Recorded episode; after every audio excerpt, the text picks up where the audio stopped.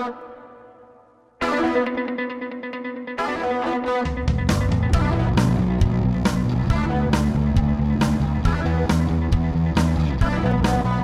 welcome this Veterans Day to What's Right with Sam and Ash News Talk AM 840 KXNT. Sam here. We have Ash as well. Ash? I'm here. Yes, she's here. I can vouch for it. And we also have today uh, a very special guest, uh, Robbie Hagland. Robbie, welcome, welcome to the program. Hey, great to be here with you guys. So we um, we'll get to this in a in a minute. Here, we've we obviously uh, you're a dear friend. We've known you for both known you for a long time. I want, for the record, say I've known you uh, quite a bit longer than Ash has. Uh, we go. It's because you're go. both older. Well, is that how that works? That is. Also, Um, we Also can't. wiser. oh, rude. We we can't forget Rocky. Rocky's here also. So just, just Rocky's everyone here. knows. He has the same coloring as Robbie, roughly. Um, sometimes when Robbie holds Rocky, it's funny because uh, they do look like brothers, uh, and and I and I and I love that. So so we'll we should put up a picture here to um, to demonstrate said fact. Robbie, you and I go back. Well, we go back to high school. I mean, we met at the end of high school. That's Yeah. a long time ago. At least it is. At least it is for me. Uh, less so for Ash. So I've known you a long time, and I knew you before you joined the military, which is why we're talking to you here today. Well, we, we've been overdue to have you on the program, regardless. But we thought with Veterans Day, neither I nor Ash have served, and we thought it would be uh, nice to talk to someone who is a veteran who did serve this country and uh, has that perspective and and kind of I, I'm curious. I think as we get through this to get your get your thoughts on what it's like to be a veteran out of the service, having given a lot, and and then you know how how that kind of influences your perception of the state of the country, right? Because I think I think of it in terms of a, of a business, right? I invest in something and pour my heart and soul into it, and and then you know if things go well, it's it's deeply satisfying. If they don't go well, uh, it has a way of of of maybe you know changing a little bit of of how I of how of how happy I am about my investment. And and you and I we've talked a little bit about this, so I, I, I want to get greater into, uh, deeper into that. So, uh, but before I do that, Veterans Day, just for those listening here, it's it's a day off of work, right? I mean that's what it is for most people. It but the the the genesis of it goes back to World War One, and it has it, it's a celebration of of Armistice Day, uh, which was the end of hostilities in World War One. World War One, we're all very removed from it now, but it, at the time, I mean, it was just a, a devastating, devastating war, and it wiped out an entire generation of of young men, or almost an entire generation of young men. Every family in Europe had you know had a, had a nephew, a son, a brother, a father that was lost in the war. My own grandfather excuse me, my great grandfather served in the war, but he was, I, he was more on the fringe. He was already an older guy, and um, and he went to northern Italy and was in the Dolomites, and apparently did some cooking for the troops, and they kind of marched around and uh, and then then lost the war and went home. But for most people, uh, for a lot of people, they didn't they didn't come home, and it's just a devastating conflict. So it, the, the, and, and we celebrate on November 11th because that was Armistice Day. So that's the genesis of why we get today off. And unlike Memorial Day, we celebrate not just our well, Memorial Day is our, our uh, veterans who've passed away and who, who died, um, and we, we remember them. But uh, today, this 11th of November, we celebrate all veterans, even the living ones, which is why we're celebrating you, Robbie. You're alive and you're here um, Even looking at living. you. Uh, yeah, breathing. So uh, we get we, today is your day. So happy Veterans Day Thank you. and thank you for for coming in. So, I don't know. Tell us a little bit about you. I mean, I know you, but what you know? Who are you? And What how did you? did you serve in? yeah. Well, how did you? And why? And why? There we go. All right. Well, you uh, you brought up a lot of good stuff at the beginning, and I, I think that uh, one of the things I'd want to touch on first is when you said that you know you, you have those those feelings when something you invested a lot in maybe goes in a direction that you don't want it to go, and I think most veterans have mixed feelings if they're honest, um, because you know yeah I I didn't like the way that a lot of our conflicts went, the way things are going at home. There are, are definitely issues that I have with um, with the mission in hindsight, but also, you know, it was something. It was an experience that was very good for me. I'm, I'm uh, one of the people lucky enough to leave, I think, fairly unscathed, uh, both physically and mentally from it. And uh, I got a lot out of the military. I, I went in knowing I needed discipline, and I, I, think it's something that has been vastly improved. You knew me in high school, and so mm-hmm. um, you know I'm not I'm not completely anti-military, and I'm not completely rah rah either. Um, what I ended up doing in the military was I went in as an Arabic linguist uh, for military intelligence in the Air Force, and uh, ended up in Afghanistan where they don't speak Arabic. Um, but doing other intelligence work there for Joint Special Operations Command. When did you enlist? Uh, June 2007. And what what went into that decision? Was it strictly I need discipline, or was there something else that you were thinking about, or that kind of motivated you to serve the country in that way? Yeah, discipline was secondary, but it was definitely uh, on my mind uh, first. You know, I was one of those uh, very idealistic uh, people who went in uh, for God and country, um, and really with the idea that uh, Saddam Hussein was a, a horrible person with his, you know boot on the neck of, of the people of Iraq and wanting to help bring democracy uh, and freedom to the people of Iraq, as you know, naive as that might seem in retrospect. Okay, and then I just a random question: Do you have any family members that ever served? Uh, no, I mean I had uh, an uncle who was uh, in the guard during Vietnam. Um, both my grandparents served in World War II uh, my, both my grandfathers, um, both in the Navy, and uh, yeah, that that was it though. Not a lot of not a lot of contact. And I don't mean to to uh, make light of this in any way, but I, I uh, my perspective on it as as an old friend of Robbie's is you probably were the last person in my life that I would have expected to join the military. I, like 18 year old Robbie I never yeah. would have thought you would be a military dude because you were you were absolutely always from the get-go an independent free spirit. And then and that's a charitable definition right? You were a or a, a, a description right? You were you're you're a rebel. And and if people told you to go left you went right. And if people told you to go up, up go up you'd go down. And and just to just to just to be contrarian i i mean and i don't mean this Again, I don't mean this pejoratively. I'm just saying, Robbie, you were all, you, and you know this. You definitely were not a conformist. No, and I think that's something I wanted to tame a little bit, not get rid of, but tame a little bit by going in. And it's funny because nobody, there's something called the delay entry program where you sign up for the military, but they're not quite ready for you. And so I signed up, but I needed a seat available at their Arabic school in Monterey, California. And so when I actually signed up to go into the military, I then had to wait about nine months before uh, before I actually went to basic training. And during that nine months, I think you know, because I had said I had joined the military and then I was still there, I think uh, most people thought that this was this was some sort of story I was telling. Now, did you get cold feet or did you get nervous in that nine months? Because N- no, not at all. Just uh, anxious to go, and and I took advantage for sure of having no responsibilities because I was about to go into the military. So you know, it was uh, I would I would you know stay up till all hours of the night and go get go get donuts when the donut shops opened around sunrise, and uh, it was it was definitely you know a, a, summer of fun before going in. Okay, we we need to take a quick break. Uh, when we come back, Robbie, I, I hope you can stay with us through the entire program today because I want to get to this. Your story.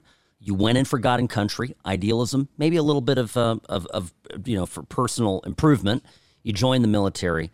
I want to I want to hear I want to have you tell the story of you going, of you getting deployed, well, going through the program, getting deployed, and and I know you can't tell us everything, but I I think there's a lot you probably can, and and stuff that I think people need to hear, uh, that you know maybe they haven't heard before. So if you can stay with us, very grateful for it. Thank you for being here.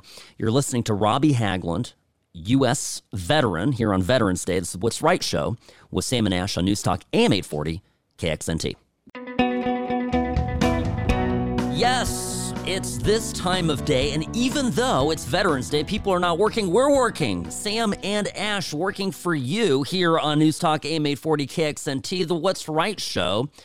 On Veterans Day, we love our veterans.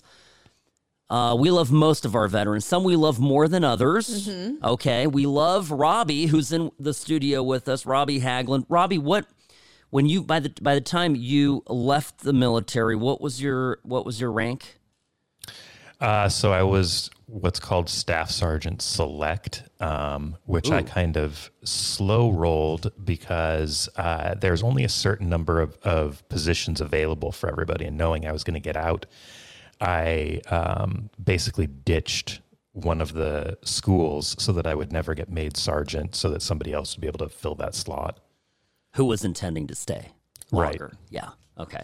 You're such a gentleman, even in the military, Robbie. Well, Robbie is a is a gentleman. I can vouch for that. Robbie's a dear friend. If uh, if those folks just tuning in now, uh, and we have him here on Veterans Day to share his story, honor him, and and in that process also honor all of you that have served.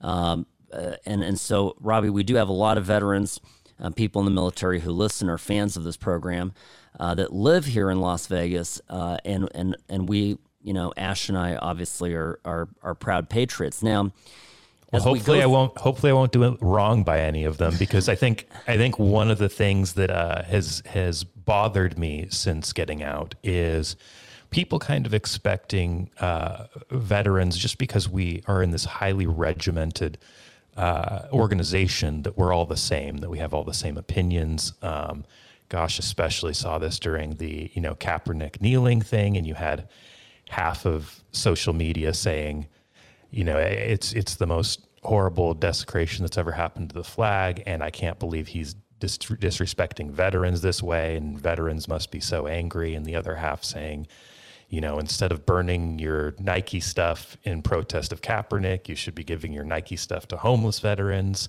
And uh, I, I i think maybe the one thing before i get to anything that other vets are going to disagree with i think one thing most of them will agree with is that if if we've earned anything by serving our country, it's that right to have our own opinions um, and to not be used as pawns um, in in kind of these culture war issues um, and on you know battlefields with as as low stakes as you know a, a football field.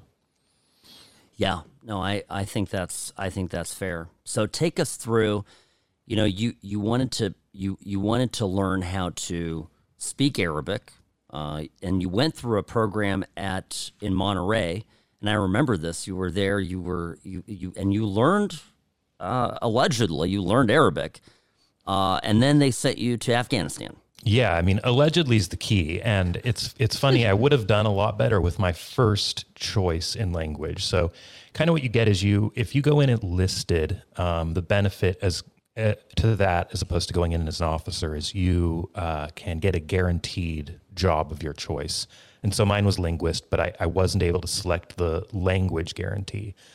What I did do, um, I really wanted to learn Persian Farsi, and so before going in I, during those you know nine months when I said I was I was just having fun, um, I was doing a little more than that at at my own expense. I hired a private Farsi tutor, and I was trying to learn as much Farsi as I could. And one of the first things that happened after basic training is I got to the Defense Language Institute in Monterey. They said, "Here's a paper. List your five preferred languages," and I wrote them. Uh, put you know Farsi in the first position. Wrote in the margin. You know, I've already taken language lessons in Farsi because this is the language I'm really passionate about and I'll do well in. And listed four other languages, none of which were Arabic, and uh, even wrote in the bottom the only language I really do not want to do is Arabic. And they, you know, it's it's that was my my very first clue that uh, this this organization needed a little bit of help in the way that they treat their personnel because they obviously they didn't read it. What they did is they said, "Okay, we have these people here right now. Arabic uh, class starts in two weeks, and Farsi starts in three weeks. And so we don't want this person hanging around an extra week before getting into training. So we're just going to throw him into the language he doesn't want and has no experience with. And so what they got was uh, an Arabic linguist who spoke Arabic, you know, good enough for government work instead of uh, an excellent Farsi speaker. Is there any way, like after they told you you were speaking Arabic, did you like raise your hand and be like, "Hello, I I wrote down everything. Like the one thing I didn't want to do was Arabic." Yeah, so I think in a lot of organizations, you know, the squeaky wheel gets the grease, um, but uh, the grease is not something you want in the military. If you're the, if you're the squeaky wheel, you you do get extra attention, just probably not the attention you're hoping for. Got it. So good. All right.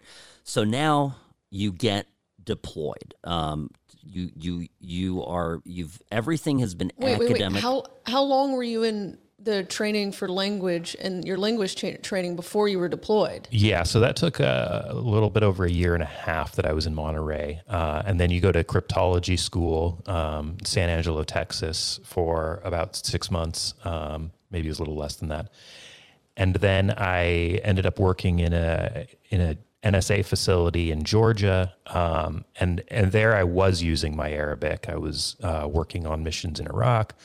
Uh, I got tasked to the uh, to the very bad idea of a uh, liberation of Libya. Um, so I was working on that mission, and then uh, basically lied my way into getting deployed in Afghanistan because uh, in the Air Force, as opposed to the Army, in the Army you kind of had to lie your way out of deployments, but in the Air Force you had to lie your way into them, and so I uh, went to my supervisor, said, "Hey, I uh, I'd really love to reenlist, but um, my bonus would be tax free if I was in a combat zone." So uh, there was a deployment that came across our what's called the SIPRNet, which is the the secret internet. Um, it's a closed system, and it's you know just had the name of this task force and uh, no real details about where or when you'd go or for how long or what you'd be doing. But I got clued in by a friend that it was a it was a good uh, deployment, and so I went and said, "Hey, send me on this deployment, and I'll I'll reenlist while I'm over there." So. And, Yes, I'm sorry. Sorry, so we yeah. because we're going to come up to a break here, so I want to get to the kind of the, the meat of this. So you you end up deploying, and and you know you you you, you spoke about your your motivation for going right, God and country, idealism, personal growth, that kind of thing. So so we just have a couple minutes. So I want to I want to start it now and then and then after the break get into it. You know, what did you see? And and and you know, how did your perception, your kind of your your your your view, your life view start to change and evolve? Yeah, so I think it was a slow process throughout the whole thing, but during my deployment, um, so I was flying around in little prop planes looking for the top terror targets in the region. Um, and that was part of a, a, Joint Special Operations Command mission. So JSOC, they're all the, the special operators. And so my job was to find these guys, to keep an eye on them while one of those uh, one of those groups, whether it was you know SEALs or Delta Force or whoever, uh, they got ready to go capture the person or um, kill them in some cases, and in some cases that was done with uh, missile strikes as well. But that was that was my job. So flying around looking for these top targets and uh, finding them when I got lucky. Wow. Now all right. So you're up there and you're in little prop planes. You're looking for binoculars. How, how do you find these guys? so a lot of that's classified. Um, it, and I was wondering how long it would take for us to get here. Yeah. So a lot of that's classified. A lot of it has come out. Uh, I'm, I'm still not really at true liberty to discuss things even that have been, you know, printed in the Washington Post or wherever. But uh, so you're sending us to the Washington Post to find this guy. All right, there's going to be a follow up show. I'm going to read from the Washington Post things Robbie couldn't tell us. But okay, but I, and I don't want you. Please don't cross any lines. I don't want my door busted down tomorrow at 6 a.m. But although, yeah, it although wasn't it'd be good press for the show, Robbie. So if you Right. do, No, we had we had sophisticated ways of finding these people, but um, it, but it did take a little bit of luck as well. And um, you know, I was it, it was part of a signals uh, intelligence group, and so you know, we're basically we're using signals to find and identify Okay. people. Okay. Well, when we come back, I want to get into now your your perspective on all this and how it evolved, how it changed. Um, we're we're here doing a special Veterans Day program straight from our office in downtown Las Vegas. We have Robbie Hagland, uh, Army, uh, Air Force, Air Force, right? Air Force Air. Force. Air Force veteran, and uh, he's with us, a good friend of ours, and happy to have him today. We'll be back right after this. Alan Stock here. I'm a veteran radio broadcaster here in the Las Vegas area for over 22 years. What's Right with Sam and Ash is a show to listen to, something to not miss. Every weekday live for one hour starting at 2 p.m. right here on AM 840 KXNT. You can also get more of Sam and Ash, my legal team, on my Vegas Today show every Tuesday morning at 8.30. So stay tuned in because you deserve what's right. All right, this Veterans Day program here with What's Right with Sam and Ash. Yes, I'm Sam. I'm Ash. We're here in studio in beautiful downtown Las Vegas from the usual spot. The office today is closed in observance of the holiday, but we are here broadcasting live uh, because today's an important day. We honor our vets, we remember them, think of them, honor them.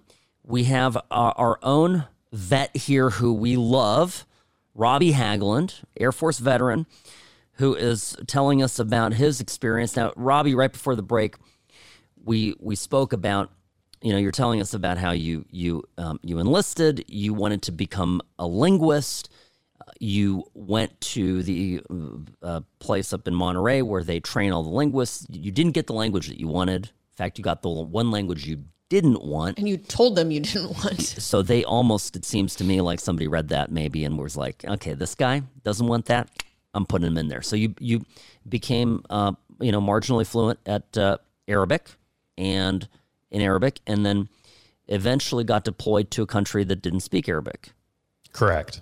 and so you go over there and you you you told us too you enlisted for for god country you were an idealistic young man not a youth and you also wanted some personal development which i think a lot of people who uh, join the military I, I could be wrong but uh, a lot of younger people that i know that have joined i, I think would have those two goals you know personal improvement right? Something they want something out of it for themselves professionally. Mm-hmm. But they also are are I have have a certain amount of idealism. Now, for many, you know, for many, that as the process as the, their deployments, you know, went and and they saw what they saw. I have heard from many veterans some of that idealism wane. Now, for you, and I understand every everybody's story is different. This is I'm not asking for everybody, you know, for for veterans as a whole, but for you, what's your take on that? Yeah, I mean, I think so. For me, the the big turning point was one of those days I was up in uh, up in a prop plane, and we found a guy that we'd been looking for for quite a while, and he made his way into a you know big mud hut um, that it, it, looked kind of like a meeting place, like almost like a little lodge, and we had a colonel who was a Marine colonel, and he was was you know trigger happy to be polite about it. And so this guy goes into that big mud hut and you know we hadn't had eyes on the building to see who was coming and going and he i could tell wanted to just blow the thing up and so i had actually been on the previous night that was a really slow mission i bring my kindle in case that happens and i'd been reading reading civil disobedience, which is not the thing that you bring to read when you're uh, in a combat zone. But he, uh, so he asked, he said, you know, confirm that our target has entered that building uh, on the screen. And I replied to him, knowing that all of these, even though they're secret missions, they still get recorded for after action reports in case something goes wrong so they can figure out where to lay the blame. So I came back on the radio after about 30 seconds trying to figure out what to do here. And I said, yes, uh, our target is in that building with an unknown number of women and civilians, women and children. And uh, I could just hear, you know, a pin drop on the other end of that radio. And, and he came back uh, very upset in his voice and said, Roger that. And uh, we waited. Eventually, he left and went up into the mountains where we were able to get him uh, without, you know, risking anybody else. But that was that was a big turning point for for me in kind of seeing how the war is prosecuted versus you know kind, kind of some of the high-minded rhetoric about being there to change the hearts and minds. And you know you you blow up somebody's family and it's going to be pretty hard to change their their hearts and minds no matter you know you can have a million you know bill Kristols or liz cheney's or whoever explaining about how this is good for them. And and i just don't think that's going to resonate. I think a lot of people have evolved in this position, even even as civilians, right in this country. Uh, I, I, remember, I, I, I think the authorization to use force in Iraq. Uh, there was one member of Congress that voted against it.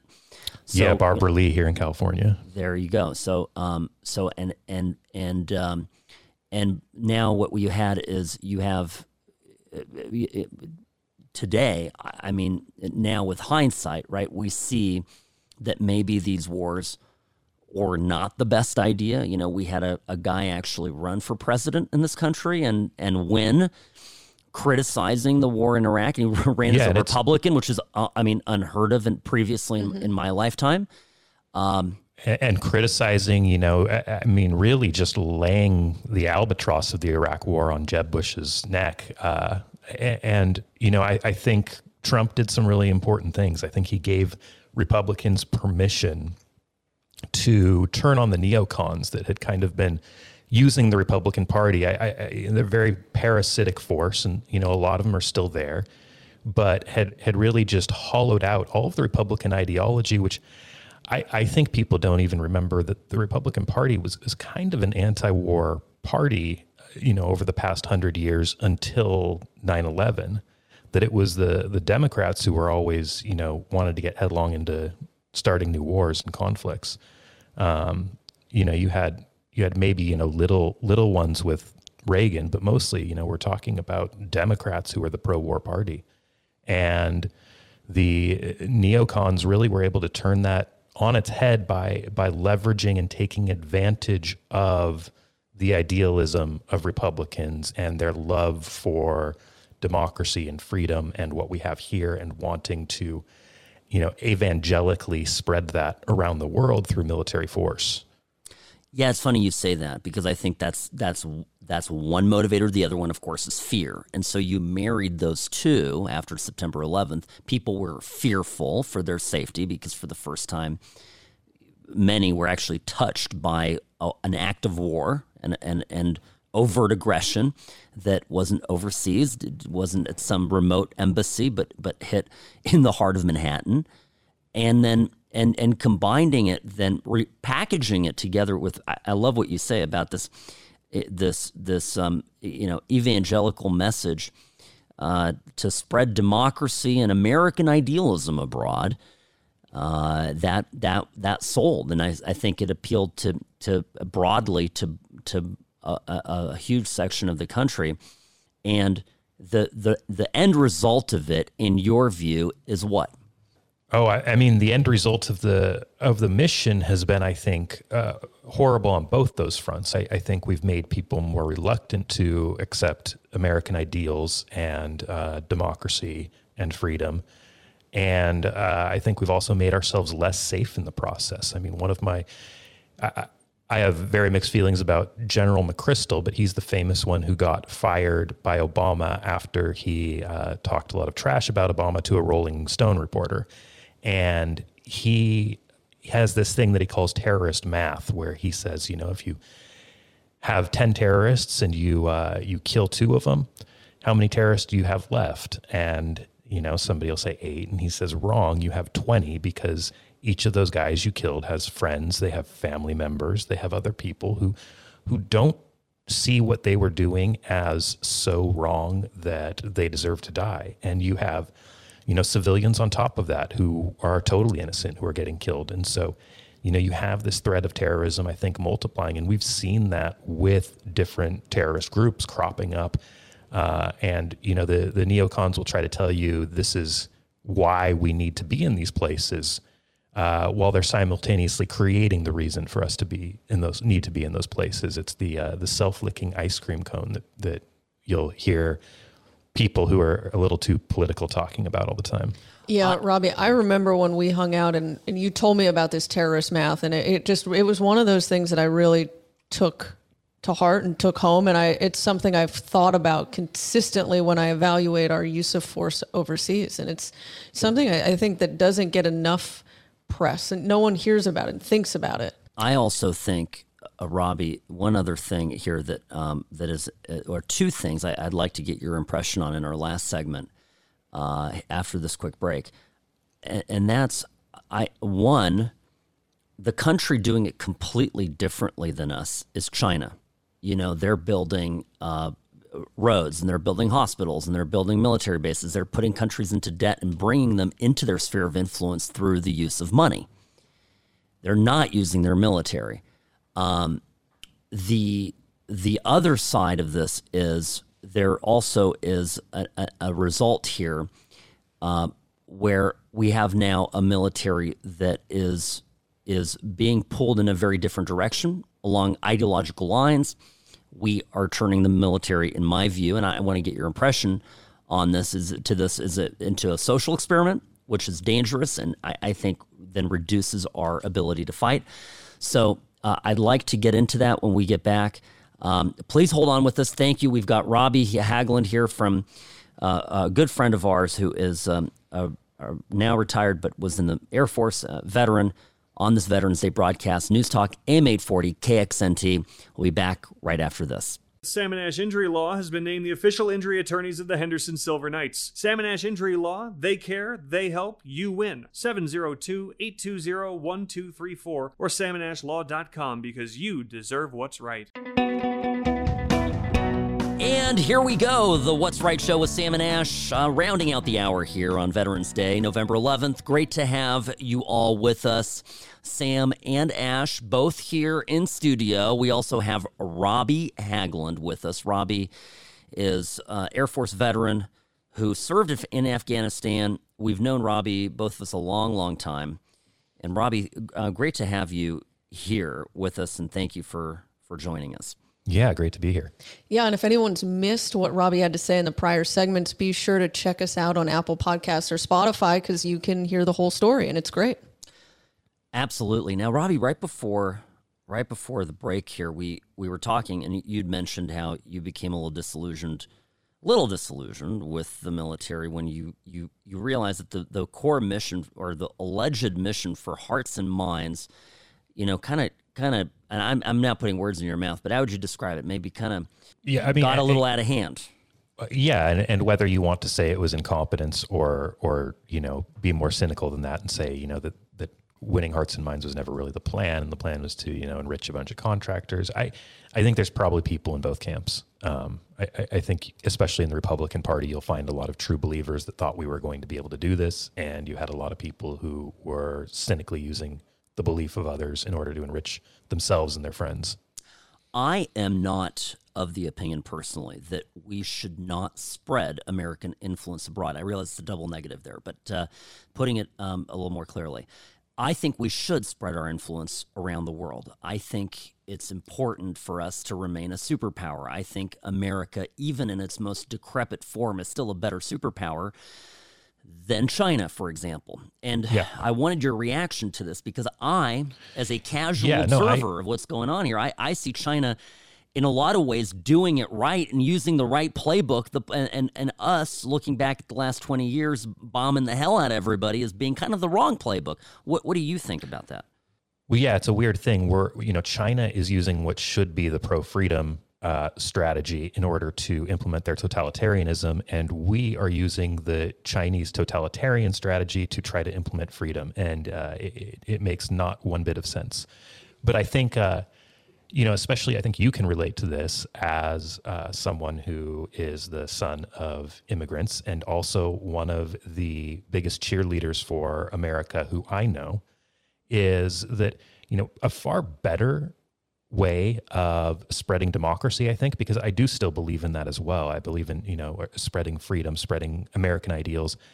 That i think the best way we can do it is by bringing people here who are compatible with american values and who we think will succeed and thrive in an american climate and i think that both you know refreshes the belief in the american dream here at home but also those people become really, really great emissaries to their their friends and family back home. And whatever those people hear in the media, they're going to trust the boots on the ground of their friends who emigrated to the United States more than they're going to trust, you know, Don Lemon about what America is. I, I couldn't agree more. Uh, and I think that's I think that's true. And I think it's for me, I'm I'm I'm personally, I know we maybe differ a little bit on this point, but I, I'm I'm pro immigration. I just want to be selective about it, you know. And I I don't want people here who hate our country. Right. My parents came here because literally, to them, this America in 1977 was the last beacon of hope. I mean, it was the last place on earth that they thought that that Yeah. that, that they thought they would be and safe I- from from the Soviets. You know. Yeah, no, I agree 100%. I don't think there's any reason that we couldn't be selective. That's that's something we can choose to do. Um, it's something that we chose not to do when we left Afghanistan this year and uh, left behind a lot of great people who stuck their necks out for America and who wanted to live a more American lifestyle um, and to embrace our values. And we left a ton of those people behind uh, who would have made great citizens of this country.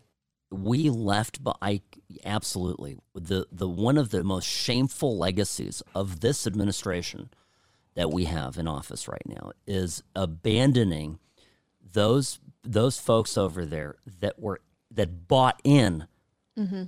entirely to America. And Ashley and I had a show a while back, and you know, and we, we were talking about the America haters. I'm, I'm paraphrasing this, but but you know, around the world, we have a fan club. You people don't realize they don't travel and they don't leave their village, right? But when you get out there in the world, you realize that that the haters, the people that dis, dislike America and crap on it all the time, they're on CNN and they write uh, for the Washington Post and for the New York Times, and we hear a lot from them because of this echo chamber within this country. But you go out, you travel, people love America. They love what we're about, and they want to come here. And I, so I think you're absolutely right. y- And yeah. You won't see a lot on CNN of you know Hong Kong protesters waving American flags and singing the American national anthem. So yeah, I, I, you're 100 percent right on that. Now, I I always I like this as an analogy. You know, you've got a big kid on the playground, right? I was never the big kid on the playground, so I'm saying this is a, is a, this is the runt. Okay, so the big kid on the playground, he's he's he's a strong guy. Now, what's the difference between protector and bully, right? And and and what is the difference there in terms of how people gravitate to him? And and I you know I think it's important for America for our military to be strong and to be powerful. It is, you know, I, and I and I think you know I want to No, to- yeah, absolutely. to To- be battle ready, but at the same time not to be a bully in the world. Sure, and I think it's it's kind of it's um it's taking what what a lot of service members have at the individual level. They go in to be that protector. They go in to uh, be you know what they analogize to the sheepdog. You know, sheepdogs are vicious dogs capable of tearing apart wolves and will protect the flock by tearing apart wolves. But they're very friendly to the sheep. They're very friendly to the family, and you know, I, I, I think that's what most people who go into the military they go in because that's what they want to be, and then they enter a system that uh, that is not that.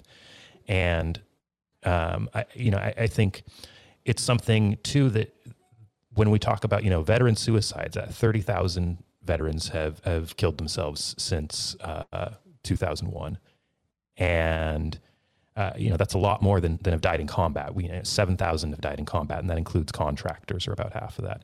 And a lot of what I think these the cause, you know, there's a lot of causes, but I think one of the big causes is that disillusionment that you know going in to do a certain mission and then not being allowed to do that mission and being being forced into being the bully instead of being the protector. Uh, and I think something that could help a lot of veterans who are struggling is to find that sense of mission and sense of purpose other places. Um, you know, I, I think what you guys do is a great example of that, where I, probably your listeners, you know, who are who are the flock, they're the family. Uh, they don't see that side of you guys probably as much, but but what you've built is, in many senses, that sheepdog uh, protection, where you know you save that viciousness for uh, insurance companies who are trying to take advantage of people who have been hurt. You guys serve as that as that uh, person on the playground who is not the bully, but who's the protector. So it's not surprising to me at all to to hear you talk about you know how you kind of gravitate toward that figure because I think in many ways that's what you guys have become here.